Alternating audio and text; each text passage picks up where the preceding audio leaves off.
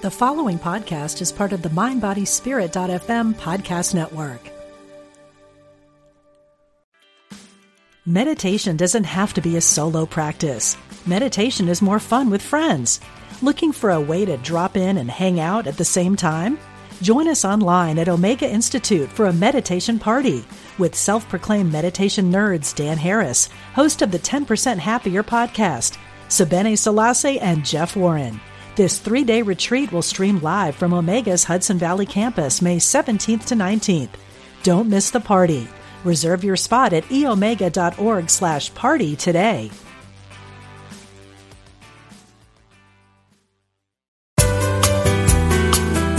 You're listening to Unity Online Radio, the voice of an awakening world.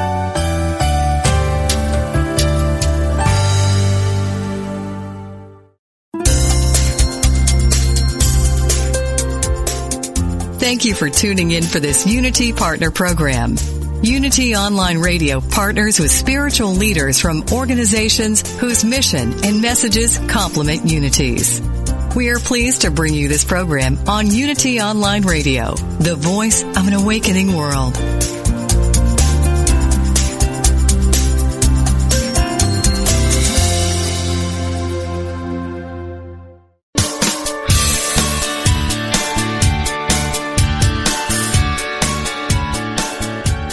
Welcome to Main Street Vegan with host Victoria Moran.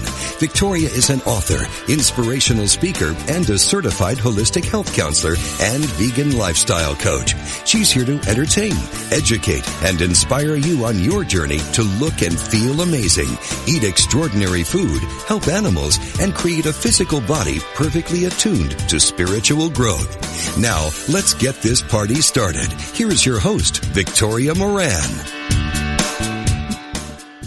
Hey, everybody, welcome to the Main Street Vegan Show. We pride ourselves in bringing you all kinds of fascinating guests from across America and across the seas. We're doing both of those things today. After the first break, I'll be bringing on Joanne Farb. Many of you know her for her wonderful book about raising compassionate children. She's also quite an expert in the world of the gluten free. We've never talked about that, so we're going to after the break. But right now, we're also going to be talking about being free of certain grain products, the uh, fermented and distilled kind, with Andy Ramage, who's joining us from London. He is an ex professional soccer player turned oil broker who decided to quit alcohol in the face of massive social pressure and started a movement to help others do the same. It's called One Year, No Beer. You can find the information at oneyearnobeer.com. And as part of this process, Andy looked to improve his diet, which led him to becoming vegan. Welcome. Welcome to Vegandom and welcome to the program, Andy Ramaj. How you doing, Victoria? Ramaj, I like it. Thank you. I like it too. I like it. It sounds very elegant. You said I could yeah. put the emphasis on either syllable, and I just opted to. I like it a lot give give a little flair. So, Andy, one year no beer. How come you didn't just stop and be done with it? Yeah, I think what I needed was a a challenge, and I think so many people need a challenge. You know, we all love our Tough Mudders and triathlons and all these things, and I'm a sporty guy, so I almost needed an excuse really as well that that would stand up in the pub. Unfortunately, you know, there's so much social pressure out there um, with regards to drinking, especially I'm in the city, I'm a broker in the city, and it's part of our job, part of what we do. And then you try and turn around to clients on a Thursday night and say you don't want to drink. It's just, unfortunately, it's just not acceptable. So the challenge element gave me that excuse. It gave me that thing to say to people in the pub, I'm doing this, I'm doing it for a year, get off my back essentially, and let me get on with it. So, do you think there's more pressure in the UK than over here in the US? I know you were just visiting New York. Um, I think it's endemic. I think it's everywhere. I mean, you know, we set up this website, this movement, thinking it would just be London based, and it's gone into over, you know, sort of 70, 700 odd cities all over the world. I mean, we see New York, Brazil, everywhere. I think this, this pressure is there. And again, when we set it up, we thought it was just going to be in the city broker types, but then we hear that it's in media it's in you know the armed forces. I think it's I think it's everywhere. Well, it is fascinating. I was at dinner with several people um, a few months ago, and didn't drink. I, I, rarely drink. Every now and then I will have something, but I don't really like it. It makes me sleepy. It's not my thing. So I ordered some tea, and this woman, a mature professional woman, said to me, Well, you're no fun. And I'm thinking, what difference does it make to you what beverage I order? So I kind of get it. Yeah, Oh, completely. And you can imagine that that's multiplied times a hundred in, in, in, certain places. And that's what, you know, I think one you, you know, beer's all about really is about providing role models because the conventional wisdom says you need alcohol to have fun. You need alcohol to do good, good business. You need it to commiserate, to celebrate. And that's just wrong. It's just not right. And I think there's so many parallels with veganism, for example. Conventional wisdom says to the average man, you need to eat meat. You know, it's a manly thing. It's tough. You know, you need it to build muscle. And that's actually not true. So I think there's a lot of parallels between what you're doing and what we're doing at One Year No Beer. It's actually trying to make a societal shift. I think is to provide those role models so that you don't get those comments at parties and people say, "Oh, you're boring." You know, I always think I know what's boring. I know boring is waking up on a Saturday morning so hungover you can't face the world and you want to sit around watching DVDs. Boring's repeating yourself all night. Whereas you know, going alcohol free is the exact opposite to that. You know, you remember what's going on, you add to the conversation, and then you can get up on the Saturday morning and get out there and love life. I think that's what it's all about. So your site, I've, I've gone there, and, and it, it is a challenge. So you can select if you want to be one year or a shorter time period. So explain to us how this works and who you're targeting. I think it's for everyone, really. But uh, I mean, the demographic tends to be sort of 35 plus um, professionals, I, I, guess. But you know, we call it one year no beer. It gets people thinking and it rhymes. Um, but you can do 30 days, 90 days, or the big 365. What we do know is if people can do 30 days, they can do 90. If they can do 90, they can do 365. But it's somewhere between 30 and 90 days where the real magic happens. Most people can take a month off through willpower alone. You know, lots of people take Jan off, for example, and they cancel their social calendar and they lock themselves away.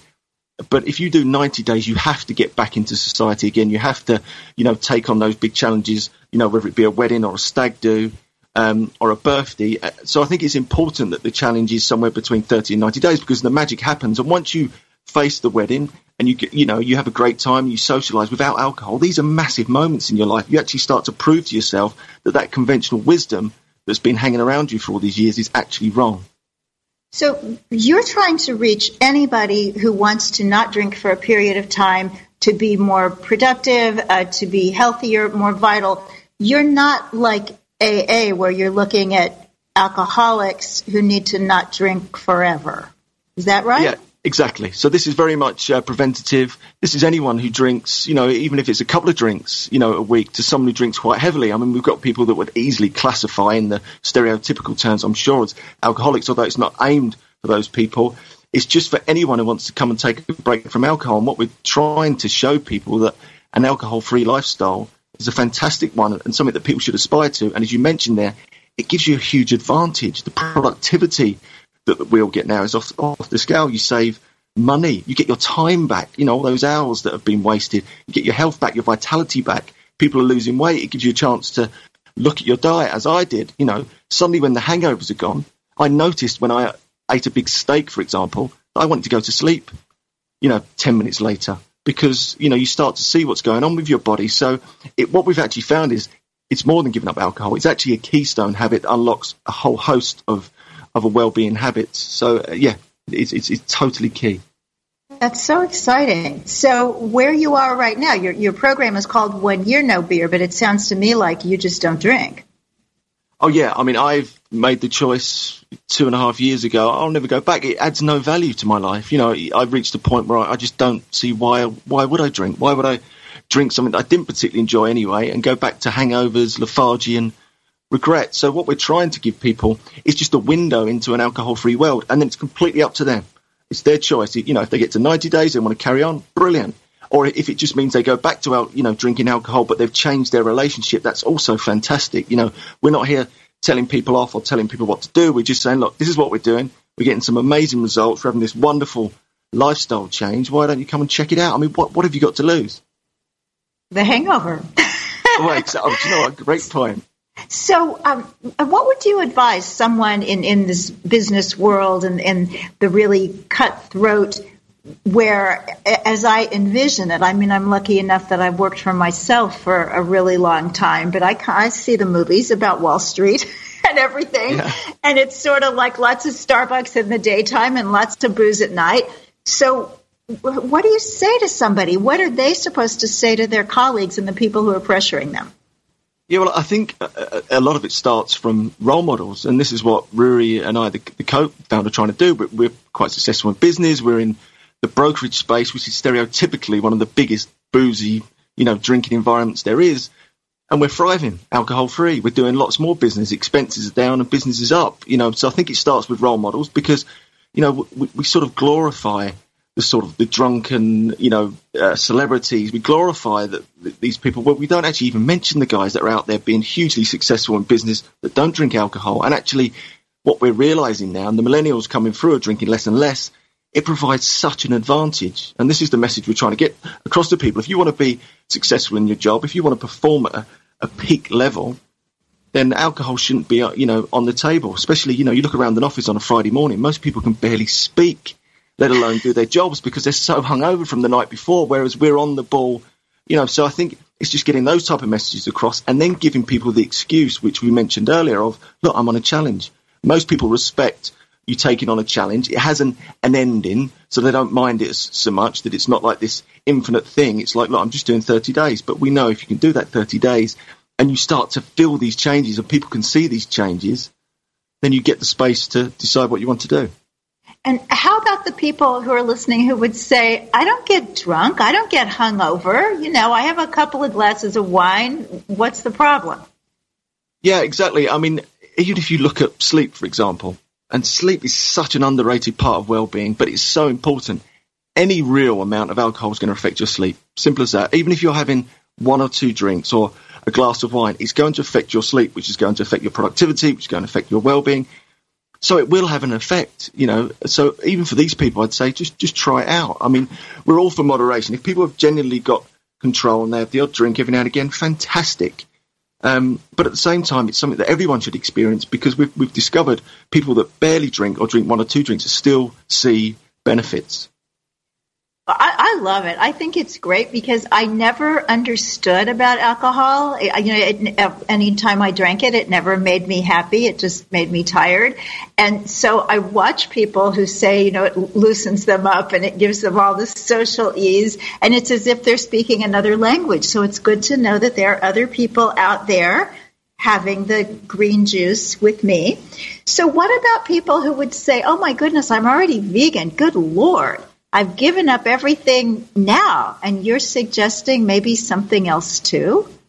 Yeah, well, I guess I'm the reverse of that. I, you know, I, I, stopped drinking alcohol and then became vegan, and I'm, I'm, sure people look at me and go, "This guy's like, you know, he's crazy." Which, you know, is breaking every stereotype of the city. Really, you know, the city's big drinking, meat eating men, for example. Uh, you know, and I think it's important that you do what's right for you. And, and giving up alcohol is a massive advantage. And the way I see it is eating well and eating healthily, whether that's vegetarian or vegan, gives you another advantage. It gives you an edge. You know, but I do find that you have to explain yourself all, all the time. I'm sure you do to, to friends and family when they, they ask exactly that question. Oh my God, you don't drink. And now you don't even eat dairy products. You don't even eat steak. What's left? And I'm like, but I'm perfectly happy. I love living like this. I'm thriving like this. And people can see it. I mean, they can see your body. You know, your body looks fit and healthy. They can see it in your eyes. I mean, I, I remember an anecdote from my mum when I first told her a year and a half ago that I was moving towards a vegan diet. She said, looked at me, sort of said, oh, but but they've all got really pasty skin and maybe your hair will start to fall out, you know, and your teeth will fall out. I was like, Mum, no, you don't understand. And, and so I think veganism, like al- alcohol, alcohol, has got this conventional wisdom around it that's actually untrue. And um, that's something that I'm determined to prove wrong. So not only in alcohol, also in food. Well, I, I love it. I love this kind of straight edge uh, philosophy and how you're out there. And I can just tell talking to you, you live a very exciting life. You're not missing out on anything. And yet, no. you choose oh, yeah. to do it without alcohol, without animal food. So you, you're a healthy vegan too. You don't get into a lot of donuts. No, no, no. I'm, I'm uber uber healthy. Uh, I mean, it sums it up. This morning, uh, before work at 6:30 a.m., I was on a boat going round the Thames at a morning rave, like a dance. It's basically a dance festival on a boat. Yes. From for all people that don't drink, so there's no alcohol involved. 6:30 a.m. to 8 a.m. on the River Thames, going up and down, beautiful sunsets. It was amazing. You know, and these are the these are the movements that are actually happening out there. You know, you've got this vibrant group of sort of young people out there absolutely living life and loving it alcohol free. I think it's really important. I love it. Well, my stepdaughter is living in London at this point, and she doesn't drink, so I should hook her up with you. That sounds like a fun, fun morning on the Thames. Oh, it was, it was amazing. It's called Daybreaker. Yeah, it was absolutely amazing. I think we have something like that in You New do. York. Not not boats, but the dances. Yeah, exactly. I think Day, Daybreaker could well be in New York. They're starting to take off all over the world now, but it's just lovely to go to these events. You know, before work. I mean, we, you, I got off the boat, went straight to the office. I mean, it's fantastic. So, do you think that this is signaling a shift in what it means to be cool, what it means to have fun? Absolutely. I think there's a paradigm shift. Uh, uh, it's coming. You know, it really is. And hopefully we're at the forefront of that and trying to help bring it through. And, and I think it's the same with, with food as well. I, I think both veganism and these are my two big predictions and, you know, reduction in alcohol are going to be the, the, the big things over the next five, ten years. Um, so yeah, there's a real paradigm shift happening.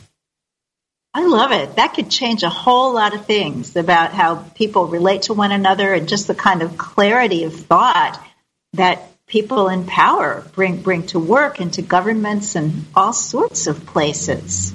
Yeah, I, I So- think it's just it's just proving to people that conventional wisdom that, that we've grown up with is actually it's not true, and it's to challenge these ideas, you know, that are hand me down beliefs, and challenge these things about food, challenge these things about alcohol. I love that phrase, a hand me down belief. I like that. That reminds me of secondhand protein. Yeah, Those would be my exactly. phrases for today. Secondhand protein, cycled through animals, don't need it. Secondhand beliefs about any of this stuff, we don't need those either. Exactly. Well, Andy Ramaj, how delightful to speak with you. I look forward to meeting you one day on somebody's side of the ocean, and Yeah. we will go have a celery, kale, cucumber, and lemon juice and uh, get acquainted face to face. Thank you so much for spending this time with us. Yeah, it was lovely, and we'll go for a dance afterwards. I would work. love that. I would love that. And everybody listening, take a look. One year, no beer.com and challenge yourself and see how much more vital and amazing you become. Thanks so much, Andy. All the best. Thank you. See you guys. Okay. Everybody else, stay with us. We are going to be speaking with Joanne Farb and learning what this gluten thing is all about. Stay with us.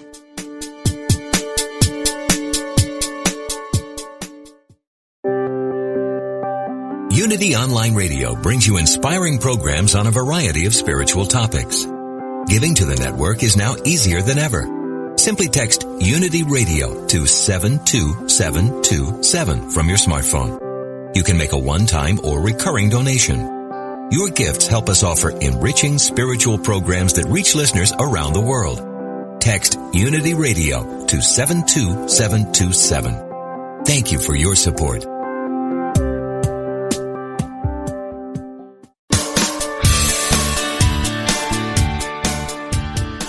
What if you could experience vibrant health, help heal the planet, and be a great friend to God's animal kingdom through simple choices you make at breakfast, lunch, and dinner? Authors Victoria and Adair Moran say you can do this easily, affordably, and deliciously in their new book, Main Street Vegan. Everything you need to know to eat healthfully and live compassionately in a real world. Loaded with practical tips, straightforward information, and fabulous recipes, Main Street Vegan will help you on your journey toward a plant-based diet. The perks include more energy, an easy way to keep your weight where you want it, feeling younger as you grow older, and maybe even a boost to your spiritual life. Purchase Main Street Vegan from BN.com, Amazon.com, or your favorite bookseller.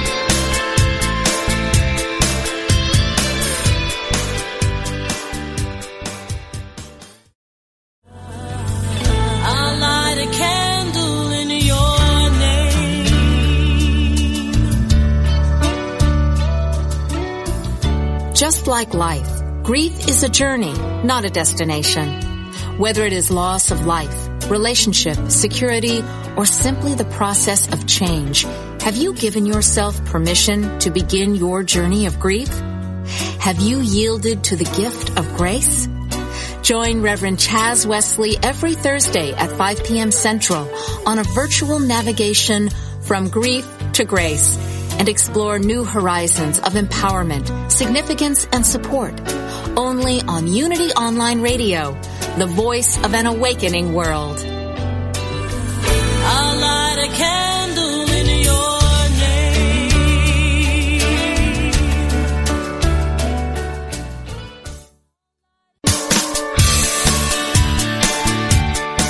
You're listening to Main Street Vegan with Victoria Moran. If you have questions or comments about today's topic or any other area of interest, we invite you to follow Victoria underscore Moran on Twitter or email her at mainstreetvegan at unityonlineradio.org. Now, back to Main Street Vegan. Everybody, welcome back to the program. Before I introduce our next guest, I just want to let you know what's happening over at the blog at mainstreetvegan.net or mainstreetvegan.net slash blog. It's about vegan ice creams that you can make yourself. Now, if you have an ice cream maker, they're going to be all smooth and creamy and wonderful. But even if you don't, you can still have homemade ice cream. And Vicki Brett Gatch of um, Ann Arbor, Michigan, she's a wonderful chef and columnist and blogger and recipe creator up there, a graduate of Main Street Vegan Academy, is sharing five frosty favorites uh, on the blog this week. So do take a look over at mainstreetvegan.net. And right now, we are going to be talking with someone that I have admired for a long, long time. If you are someone who attends the Vegetarian Summer Fest, you will know this person and be happy to hear from her again. And if um, you're new to Joanne, then you're in for a treat. Joanne Farb was a small child when a terrible event took place in our country. A woman named Kitty Genovese was murdered and no one stepped up to help her. And even as a little kid, this really got to Joanne, and she vowed that she would never ignore harms or injustice if her speaking up might prevent them. So she got a degree in microbiology and went to work for a pharmaceutical company, thinking she was going to help save lives and stuff. But what she found instead was how her food choices were fueling terrible injustice and violence that, like everybody else, she had been taught not to see. This was when she embraced veganism. Her first book, Compassionate Souls Raising the Next Generation to Change the World, details her journey of raising healthy, compassionate, critical thinking children. And her second book, Get Off Gluten was written in response to her family's need to go gluten free, and she found that there weren't other gluten free cookbooks that were also vegan and emphasizing whole foods. Welcome, Joanne Farb. Hi, Victoria. It's so nice to talk with you out there in the Lawrence, Kansas area. I think that was the most complete and succinct summary of my life I've ever heard it is kind of scary sometimes when the best things you've done kind of get into a minute and it's like, yeah. Hopefully, those will be the resumes that St. Peter has when uh, we show up on the other side. so, start with, with some history, Joanne. Just introduce yourself to the listeners and tell us what happened when you were at that pharmaceutical company. Well, you know, I'd always thought of myself as an animal lover. I was the kid who dragged home, you know, orphaned and injured creatures and nursed them around the clock and tried to rehabilitate them and set them free.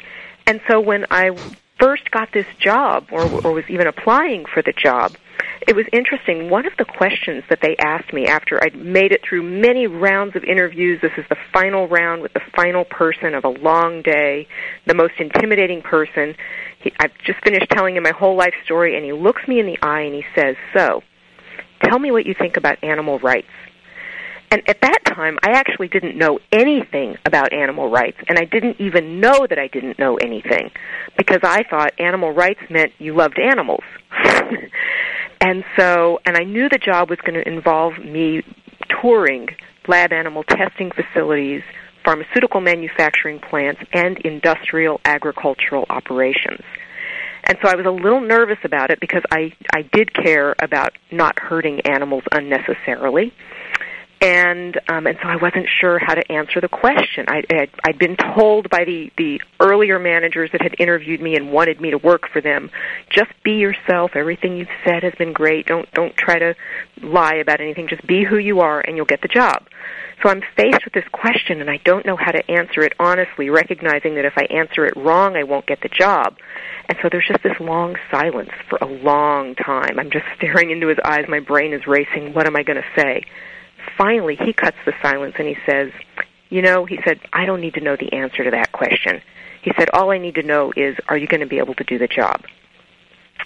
So I got the job, and it was, um, in some ways, the, the best job I'd ever had in my life. I liked the people I worked with. I was making great money, uh, company car, extraordinary benefits, great training, travel.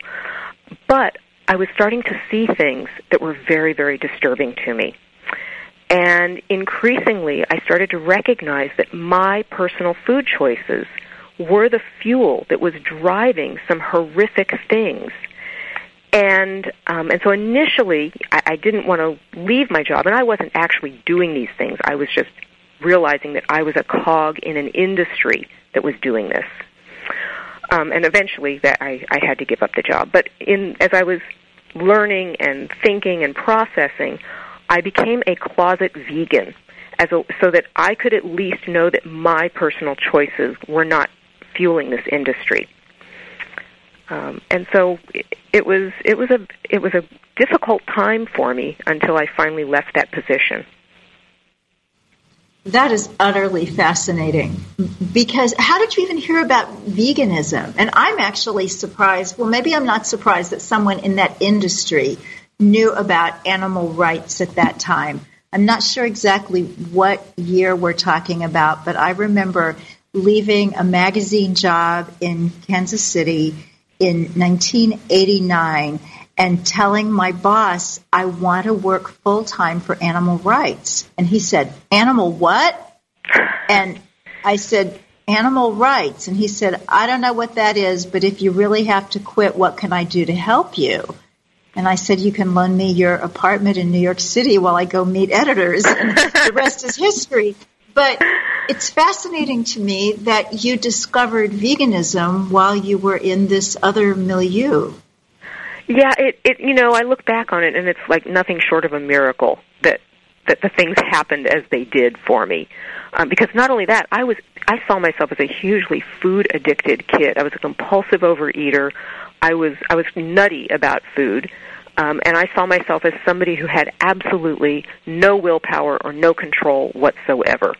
And yet, when I was really faced with, with what I was seeing, I had no choice but to, to not do that. And it became easy for me at that point. Um, and so it's funny about animal rights. This was actually in the early 1990s, so very much about the same time. And the funny thing is, I didn't know much about animal rights but the industry I was working for had very strong opinions about it, and they actually they spent a lot of time educating all of us about their perspective on animal rights, which was these were you know m- people who hated people and were terrorists and were misguided and mentally ill. I mean, these were the, the perceptions.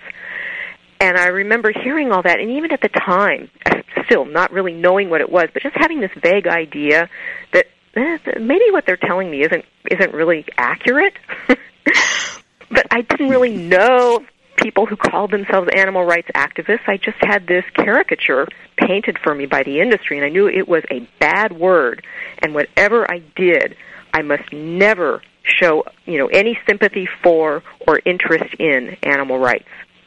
Wow. And then how did you hear about vegans? So, um, as I was seeing these things, and this is what I consider such a serendipitous thing, somebody put John Robbins' book into my hand at that time. And so as I'm seeing this and I'm reading his book, I'm starting to make I mean that's that's helping me make the connection. I'm having the experience and then I'm getting all that. I didn't actually know another vegan in real life at that point. Um, in fact, I think the first time I ever met a vegan face to face, I had just given my two weeks notice, and I heard Howard Lyman was coming to town as part of the Beyond Beef campaign. And somebody mentioned it to me, and I really wanted to go, but I was terrified um, because even though I had given my two weeks notice, I still assumed, you know, this was my I was a microbiologist. I'd have to work in some related industry at some point, and um, I was really scared that if I showed up at this, somebody would, you know, have my name or picture that I went to it, and I'd never be able to get a job again. That's how paranoid I was from the things I heard within the industry. So Howard was actually probably the first other vegan I, re- I remember meeting. Wow. What a great story. And John Robbins and, and Howard Lyman were really the people who were getting people over in, in the late 80s and the early 90s.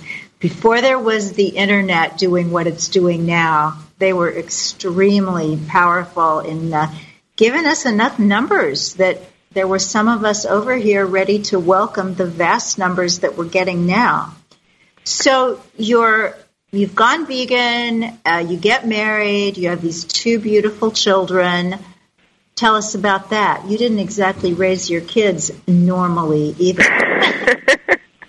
No, so I, you know, as a result of what I'd seen in the industry, and I, and I saw what really disturbed me was seeing otherwise good people who were able to just completely not see horrific violence that they were part of, and some of it was egregious beyond what they needed to do for their job. And that's what really got to me. Um, was you know I could understand they're being paid to do X, Y, and Z, and they're they're caught in the system, but but then they did things that that went beyond that, that were like the Kitty Genovese thing.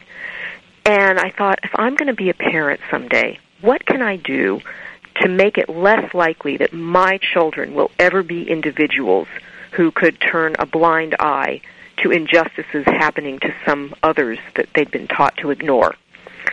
And veganism just made perfect sense because three times a day they would be engaged in an activity that was sort of training them and habitually conditioning them to be thoughtful and considerate. And um, plus, there, there were the, the health aspects of it, although I didn't know all of that right at that time. Um, but when I decided, so when I married my husband, he was not vegan, and I, I actually had not even considered at that point that I could have a vegan husband because, like I said, I didn't, I'd never met other vegans. I was just doing this on my own. But I knew I wanted to raise my children vegan, and I knew that the most successful way to do that was if the parents were united and modeling that example for their children. So I met my husband and we got serious and I, I told him I needed to live in a vegan home and I needed to know that he would always be that example in front of our children and that we could raise them vegan.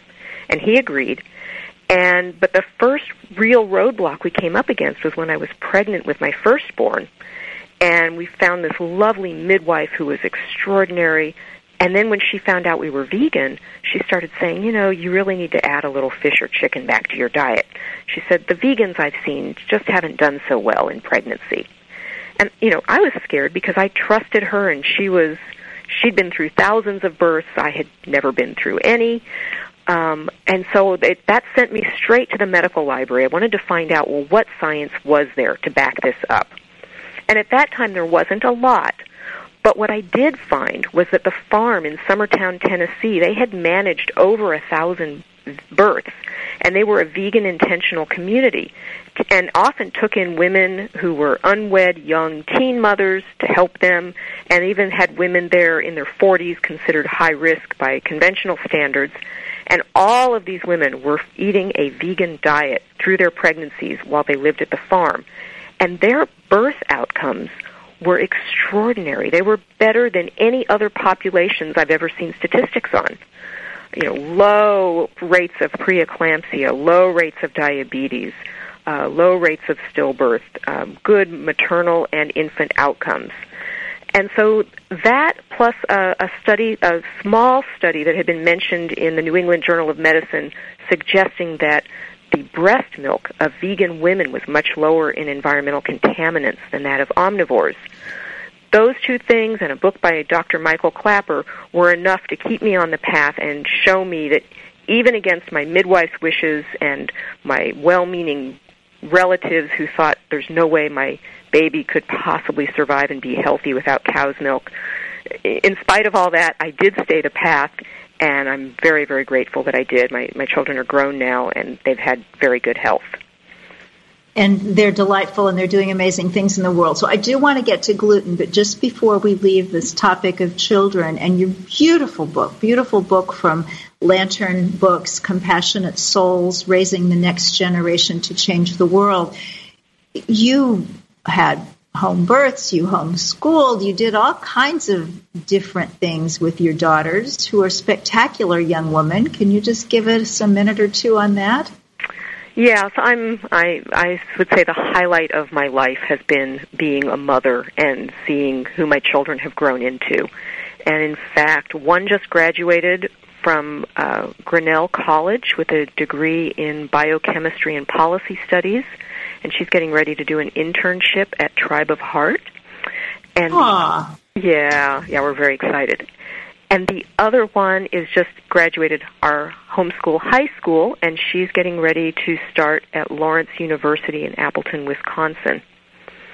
And they are both they both tell me frequently how grateful they are that we made the decision to raise them vegan before they had the awareness and the cognition to make that choice for themselves. And they, they oh. just feel it's the most wonderful thing ever. Well, I know you're very proud and you have every right to be. So, as life goes on and you're finding that one of your daughters is having some difficulties, some digestive problems, some situations that don't seem quite right, then what happened? Actually, it was from the moment she was born, and she had the the the great birth at home underwater everything went perfectly well but literally from the moment i started nursing her it seemed like something was coming through my milk that was causing her distress and she would pull off and she would cry she had a lot of loose greenish stools um, and so we had an idea something was going on, but every time we went to the doctor, and otherwise, you know, she was big for her age and she was growing well and reaching all the milestones appropriately. Um, but every time we'd go to the doctor, I'd, and and as she, oh, and as she got older, when she was three, she would often report, you know, my tummy's hurting, um, and then she'd go off to play. So it was never so bad that it held her back. I would always mention this to the doctor, and I would say, you know, it's just something's going on here. What could it be? And the doctor kept telling me, he said, you know, it's very common for children to have tummy aches. A lot of times they're just somaticizing emotional stuff. It's nothing. Don't worry about it. She's healthy. And so I, I kind of dismissed it and just kept thinking she's going to grow out of this. Well, by the time she was eight, I was making my own whole grain uh, wheat bread from grinding my own wheat berries and adding extra gluten flour to make them rise really well. And we were eating, you know, three or four loaves a week as a family, and her tummy aches started getting worse. In the middle of night one night, she woke me up screaming hysterically. And that's when I realized, okay, this is not nothing and it's not going away. And we started seeking out other medical opinions. And I remember one doctor we went to tested her for ulcers um, and made a big deal when he found out we had never given her cow's milk. And then he tested her for all kinds of nutritional deficiencies because he was sure she was missing something. And turned out she was fine. um, and he still couldn't find anything. wasn't ulcers. He didn't know what it was. He threw up his hands. And so um, I, we kind of went the rounds of lots of different people telling us there's they can't find anything, but my daughter's in pain. And finally, a friend of mine who'd actually been saying this to me frequently, but I couldn't hear her yet, she kept saying, maybe it's gluten. And I kept dismissing her because I believed that the whole thing about gluten was completely misguided. That it was, you know, people looking for, as Dr. McDougall says, good news about their bad habits and to try and justify not eating plant based. Um, and so I wasn't really willing to look at it, but finally, when we had nowhere else to turn, I thought I would try it. And I think I'd looked at it a little before that, but I didn't understand all the things gluten was in. I thought it was just mainly wheat. And so we had cut out wheat, but we were still eating barley in our soup. and I didn't realize that that you know that that's why her symptoms weren't getting better when we tried that so it misled us but finally i found out everything was in we found a non-invasive stool test which was helpful for us although i no longer recommend it because i know they can give false negatives too and people won't pursue it further but we came back very positive not only my daughter but all the whole family and so we immediately we now, all went. Are you saying positive for celiac disease?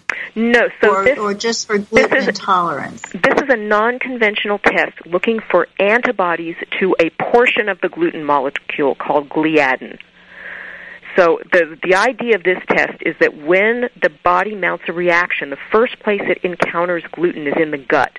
So the antibodies are produced in the gut and only over time and with damage to the gut do they get into the bloodstream, which is where conventional doctors look for them. So this was looking for a specific antibody in the gut, which is considered, which is not the conventional approach, but they found it there. And for me, that was that was compelling. Like, why is my body, or why was her body initially producing antibodies to a portion of the gluten molecule? And amazingly, once we figured out everything that was gluten in, gluten was in, including oats, we cut out oats her symptoms went away. And not only was it her gastrointestinal symptoms, but her entire emotional response system calmed down dramatically. And when you think about it, of course, if you're suffering physically, that's going to make you more emotionally reactive to everything. So mm, everything sure. shifted. Everything shifted for her when we did that, and not only for her, but the rest of us started noticing things that we would never ever have connected with gluten that got better um, for example, for me, I would always get achy joints by the end of the summer when my tomatoes were coming in full and I was just gorging on them, nightshade sensitivity. And I knew about it because my mother had had this problem. And, you know, it was never so bad that it stopped me from eating tomatoes, which I love. um, but it was a nuisance, and I was aware of it, and I knew I'd eaten too many. Everything would just get kind of stiff. And after I went gluten free, it never happened to me again. I could eat as many tomatoes as I wanted without that reaction. Um, so here's here's I think the conundrum for, for vegans and, and the whole gluten situation. I mean, obviously, anyone who has celiac disease or some serious sort of reaction to gluten, I mean, it simply makes sense. You have you have to get that out of the diet. But on the other hand, we have best-selling books out there like Grain Brain and wheat belly that are opposed to pretty much any kind of carbohydrates, all kinds of grains, whether they have gluten in them or not, and they're anti-vegan. So right. I think for people who are ethical vegans who just want more people to be vegan, we would like people to tone down the gluten free thing a little bit. But you said something very interesting in your talk at Summerfest, and that is that lots of these ex vegans who say, Yeah, I wanted to do that, I tried that, but I just didn't feel good, that maybe they were reacting to gluten. Tell us about that. So, I actually think that gluten explains the popularity of the paleo diet right now.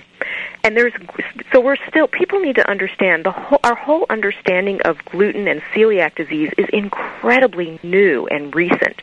And we still don't have the kinds of science to fully understand what's going on here. But given what we know about how all the various ways that meat, dairy, and eggs can harm our bodies, and given what we know about legumes and beans being the most critically important food to have in your diet if you want to have longevity and health, right? Given that we the science tells us those two facts overwhelmingly, and that the longest lived populations on the planet, the blue zones, all eat way less protein than most Americans do.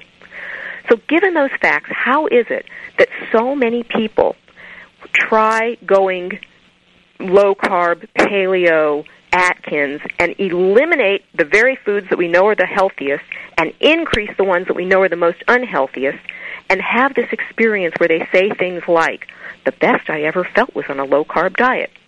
That to me suggests that there is something else going on here, that these people are eliminating that was causing them more symptoms than the less obvious, longer to manifest symptoms, harms from eating animal foods. and and I think it's gluten. And we have some growing scientific evidence now to back this up.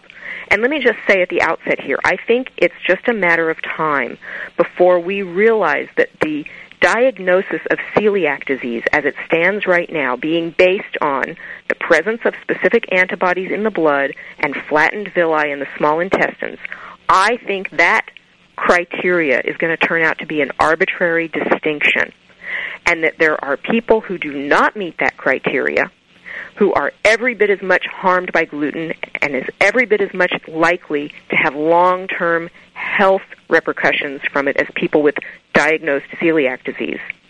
I, think I think the paradigm is about to shift. We just don't have all the, the, the good science in yet, but we do have some interesting studies, like a 2011 study from a group uh, in Spain that's titled "Refractory Iron Deficiency Anemia and Gluten Intolerance."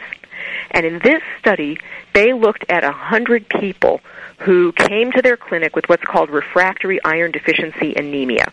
This is anemia so severe that no treatment, no amount of iron can get their iron levels up. The only thing that works for these people are blood transfusions. And so they have to come in and keep getting blood transfusions in order to have sufficient iron levels. So they took these people, actually 98 completed the study, and they tested them by all currently used tests for celiac disease and gluten intolerance. When they looked at for the antibodies that are considered diagnostic for celiac disease, 5% of them were positive. When they looked for the villus atrophy in the small intestine, 13% were positive. And when they looked to see who had the genes that we believe are necessary in order for somebody to develop celiac disease, it was two thirds of them, which is the national, that's the national average. Two thirds of us carry the, the genes believed to be necessary to predispose to celiac disease. So what that means is a third of these people were negative by all tests. They didn't even have the genes. And yet, when they put them on a total gluten-free diet, no cross-contamination even, 92% of them recovered from their anemia. So let that so sink Go ahead. I was to say, so let that sink in. A third of the people who are who we have no reason to believe they could possibly have celiac disease. But uh, of the people who were so so severely iron deficient, they had to keep getting blood transfusions and were negative by every test. Uh, you know, look how many were in fact being harmed by gluten, and we don't have any other testing to show us who they are. Well, this is so interesting to me, JoAnn, because the best I ever felt in my life was when I was on a 100% raw food diet. Well, then autumn came the frosty winds, and that was the end of my 100% raw food diet. But just like you talk about the people who go paleo or Atkins and feel good, that it might have something to do with gluten, this is really fascinating. So, what would you say to a fellow vegan who travels a lot, who's out in the world, who's entertained and entertaining, who might want to try a gluten free diet when friends and others are saying you're already difficult, don't be more so? you know, um, in our family, we we always had the sort of the little house on the prairie philosophy about food we just never expect to have the food we need when we go out. We always bring it with us. It's and that's just how we we've just adapted to that and it works really well for us. And so we tell people, you know, don't worry about us. We'll we'll bring our own food and we we do. Um, but increasingly, I think there's more options available if you're wanting to be out in the world. And you know, if you're eating out at a restaurant, it's very easy now to just let them know to have specific things you want to ask you know, a sweet potato, a baked potato, steamed veggies, um, beans. The, these things are naturally gluten free, and uh, they're very highly nutritious, and that, that's what you build your diet on. It's fascinating. I was in the subway the other day out with my dog, and this woman was talking about companion animals, and she told me about something I'd never heard of cat cafes. Have you heard of cat cafes? No, what's that? They're well, they're places where people can go who either just really love companion animals or don't have them. Maybe they, they live in a place where um, non human animals are not allowed. So you can go to this cat cafe, and I think they have coffee or something, but it's mostly so you can go there and pet cats. And, and some of them are from uh, animal shelters and available for adoption, and others just, you know, hang out there and live in the cafe. And I said, Oh, well, there is a shoe store on the Lower East Side that has cats. And this woman said, Oh, I know, MooShoes. And I was thinking, gosh, I've met a fellow vegan. And she said, my best friend took me there. She's vegan and I'm gluten free. And I was just like, oh, this is so difficult because I'm vegan because I want to save lives and save the world. And, you know, she's gluten free because she feels better and that's good. But, you know, the kind of equal, you're vegan, I'm gluten free.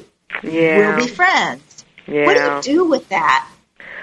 Well, you know, that's why we work so hard in our family, in our outreach and our activism to help people understand that veganism is not a diet. It's a social justice movement. And I also think, though, this is so important why vegans understand about the issue of gluten. Because if we can be inclusive and we can help people that have figured out gluten's a problem for them to realize, oh, go to the vegan event. Those vegans, they're such inclusive people. They always have gluten free options. Then we sort of become the big tent that welcomes everybody and help people to understand that being gluten free does not mean you can't be vegan. Well, I think that's been a, a big stumbling block for a lot of people. And I know that I don't do well with seitan, which probably means I shouldn't have gluten. But pure gluten is just, I don't do well. And the only time I ever get it is at a vegan event. Yeah, but I think it's starting to grow. You know, it's interesting. When I wrote my cookbook, Get Off Gluten, at that time, I was unable to find a single other whole foods plant based cookbook that was gluten free. I didn't know of one. And now, if you Google gluten free vegan, dozens of books and websites, I mean, so much stuff comes up. It's growing phenomenally and people are recognizing that the two really go quite well together. You see, we have something important to offer to those who have already figured out they need to be gluten free because they realize two things. Number one, that diet is huge in terms of creating your quality of life in a day to day way. And they also realize that um, the, the the power of food to make a difference, you know, in how they feel. They're in kind of a teachable moment. They also know that inflammation is part of what drives their problems. And so when we reach out to them and share with them the science showing how pro-inflammatory animal protein is, how eating an animal-based diet alters your gut microbiome to a colony that increases inflammation in the body, and we show them how protective, uh, how the, the beneficial plant phytochemicals can reduce the inflammatory response, when they understand all of that and they realize they're already struggling with inflammation gone awry, a vegan diet offers them the chance to really turn that down. That's exciting. I love the idea of feeling better and saving the world altogether, and I know that's what you are entirely about. The website is joannfarb.com. That's J O A N N F A R B dot com. The books are Get Off Gluten and Compassionate Souls, so check those out. Now, on the website, JoAnn posts gluten free vegan recipes. She writes critical reviews of published, published science, and she speaks out on subjects of interest. Now, we only have two minutes left, JoAnn, but can you give us the very short version of your fabulous post, Is Free Speech Dead in Lawrence, Kansas? Yes. So in some places right now there is a there's a big backlash to promoting veganism and to talking about social justice for animals. And Lawrence, Kansas happens to be one of those places, but I feel like it is starting to change. But I have been shut out of a number of venues here that are controlled by people who are promoting humane meat and dairy products and want to see those industries grow. And they would prefer to not have my message being shared. And so, as a result, uh, there's I lost my job teaching at our natural foods co-op because of this issue. And so I wrote an article, Is Free Speech Dead in Lawrence, Kansas, that, that explains what happened. I would also just like to mention real quickly, I was down in Mississippi this last weekend speaking about gluten, and they have just posted um, that the video from my presentation so people can hear my whole presentation. I have linked to it on my front page of my website, joannfarb.com. Great. And you're a wonderful speaker. I mean, I was absolutely riveted at Summerfest uh, during your, your gluten free presentation. And, and I, I, went as kind of a skeptic, but um, yeah, you really know what to do with an audience and how to use those words to change things. Thank so, you. everybody, joannfarb.com, a woman to watch. Thank you so much. Thanks, JoAnn, for all you do and for who you are. Thank you, Victoria.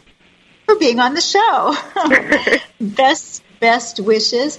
Everybody, next week, we are going to have Georges Laraque, a fabulous retired hockey player. Also, Nelson Campbell. You saw the movie Plant Pure Nation. Well, now he's starting a bunch of other wonderful things, Plant Pure Communities, and also a wonderful telesummit the 2016 Plant Pure Summit. So he's going to be telling us all about that one week from today. Everybody, thanks for being with us. God bless you. Eat your veggies. Thank you for listening to Main Street Vegan. Join us every Wednesday at 2 p.m. Central Time as Victoria Moran entertains, educates, and inspires you on your vegan journey. This program is sponsored by Main Street Vegan. To learn more about Victoria or to explore training with Main Street Vegan Academy as a vegan lifestyle coach, go to www.mainstreetvegan.net. That's www.mainstreetvegan.net.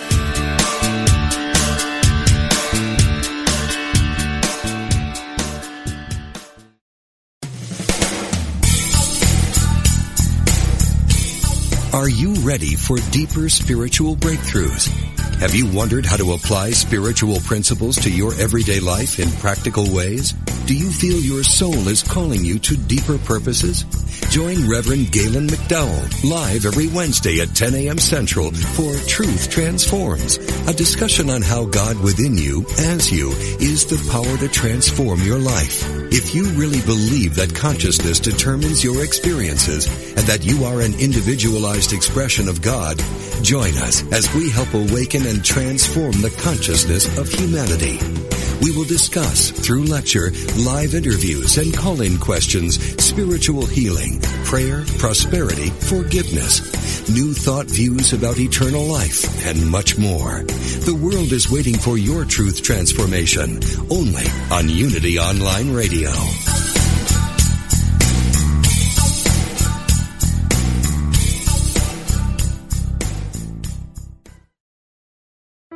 When we think of peace, we may imagine ourselves sitting high on a mountaintop at daybreak or walking on a secluded beach while the sun sets. But peace isn't a luxury reserved only for special occasions or special places. It's an essential tool for daily living. My peace isn't dependent upon a particular place or event. At any time and in any circumstance, I can shift my focus from the appearances of life to the reality of peace within myself. Park Cousins said, how things look on the outside of us depends on how things are on the inside of us. So if you don't like what you're seeing around you, paint a different picture within you. Peace. What I see is what I get. Peace can begin with me. To find a Unity Church near you, please visit our website at www.unity.org.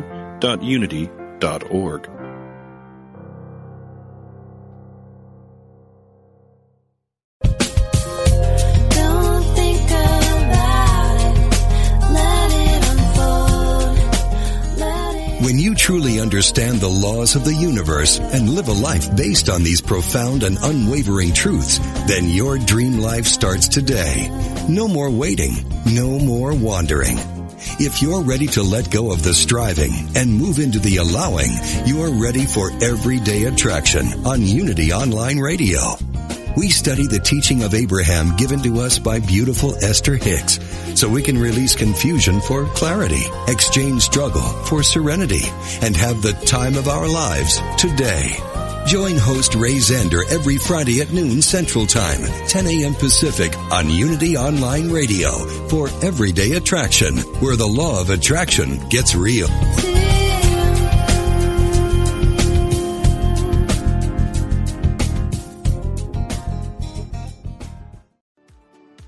Do you ever feel that calling that you should be doing more with your life? If you're unhappy with the status quo, I can help. My name is Elias Patras, and I'm an intuitive motivator, psychic medium, and motivational speaker. I know that feeling, and on my podcast, Your Inner Voice, I can help you answer that call to step into your life's purpose.